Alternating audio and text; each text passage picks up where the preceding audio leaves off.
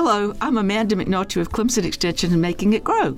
Annual sunflowers are imported in the cut flower industry and grown commercially for cooking oil and for seeds eaten by humans and birds.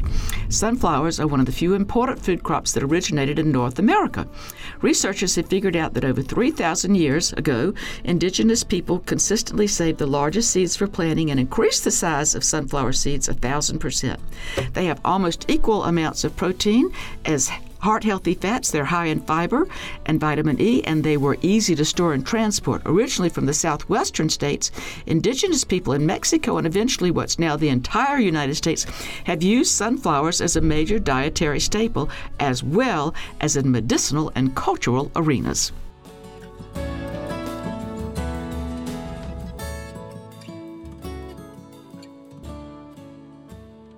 Funded by South Carolina Farm Bureau and Farm Bureau Insurance.